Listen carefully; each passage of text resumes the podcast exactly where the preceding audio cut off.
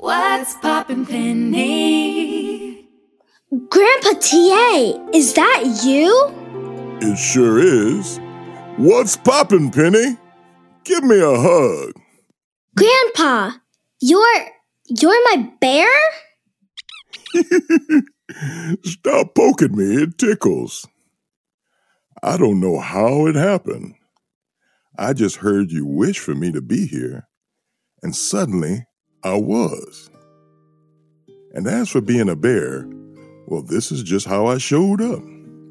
I heard what you said to me when I was a little bear, and I want to help you understand why your parents and Grandma Spicy sometimes laugh when they share memories about me.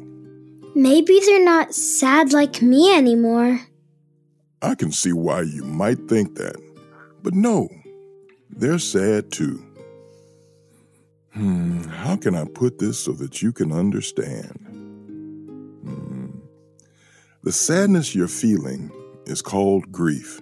And even though Spicy and your parents are grieving too, they know that sometimes even sadness can be turned into happiness after you lose someone you love by talking about that person, especially when you're talking with other people who love them too. Coming together and sharing happy memories can make the sadness disappear, at least for a little while. Understand? So they're laughing because they are remembering the happy times that they had with you? Exactly. Shh! If anybody comes in and sees you, we're gonna be in big trouble. Oops. You're right. And your mom hears everything. I dozed off in there. Is it safe to come out yet? Penelope, you're talking! I could always talk, Penny Girl. You just couldn't understand me. Okay, just wait a second. I need to figure this out. Grandpa TA, this never happened when we used to say the poem. But then I followed the instructions and held your little paw while saying the poem. That's it, TA! You magically change when I say the poem while holding your hand.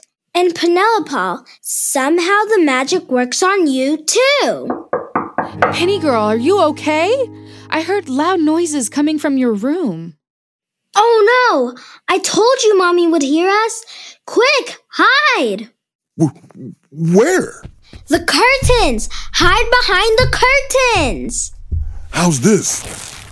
Well, it would have worked if you hadn't ripped them. Oh no, she's coming in!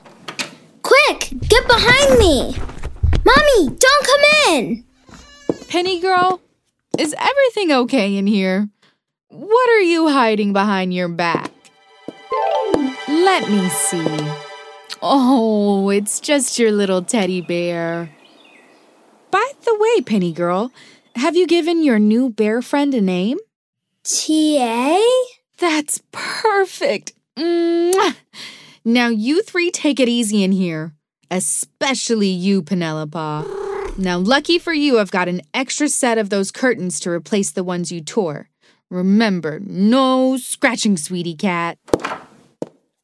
TA, Mommy could see the curtains you ripped, but she couldn't see you. That means only Penelope and me can see you when you transform from a little toy bear into a giant talking bear. And nobody can understand Penelope when she talks except you and me. Woohoo! All right. Yeah, oh, yeah! Oops. Sorry. I bumped my head again. Ugh! My ceiling fan! TA, you can't keep breaking things. Can't you turn yourself back into a little teddy bear again? I can, Penny Girl. But when I'm little, I can only listen. I can't speak to you or move around on my own. Aw, man, but you can't fit in the house when you're a big bear. Hey, guys, I've got an idea. TA is enchanted, right? What does enchanted mean? You know, magical. So, why doesn't he use magic to make himself small enough to fit the room better? Can you do that, T.A.? I'll try it. Hey, it worked! Penelope, you're so smart. I am. And so sleepy. Can you two keep it down now? It's my nap time. Oh, Penelope, when isn't it your nap time? Hey, TA, we've got some time now. Can we read a book like we used to? We sure can. Grab as many books as you'd like and climb up here on my lap. You're even cuddlier as a bear than you were as a grandpa. TA, this is the first time I've had an enchanted bear before. How long does the magic last? I don't know, Penny Girl. This is the first time I've been an enchanted bear. What's poppin', Penny? She's a little girl, brown skin and curly hair, living life without a care, yeah.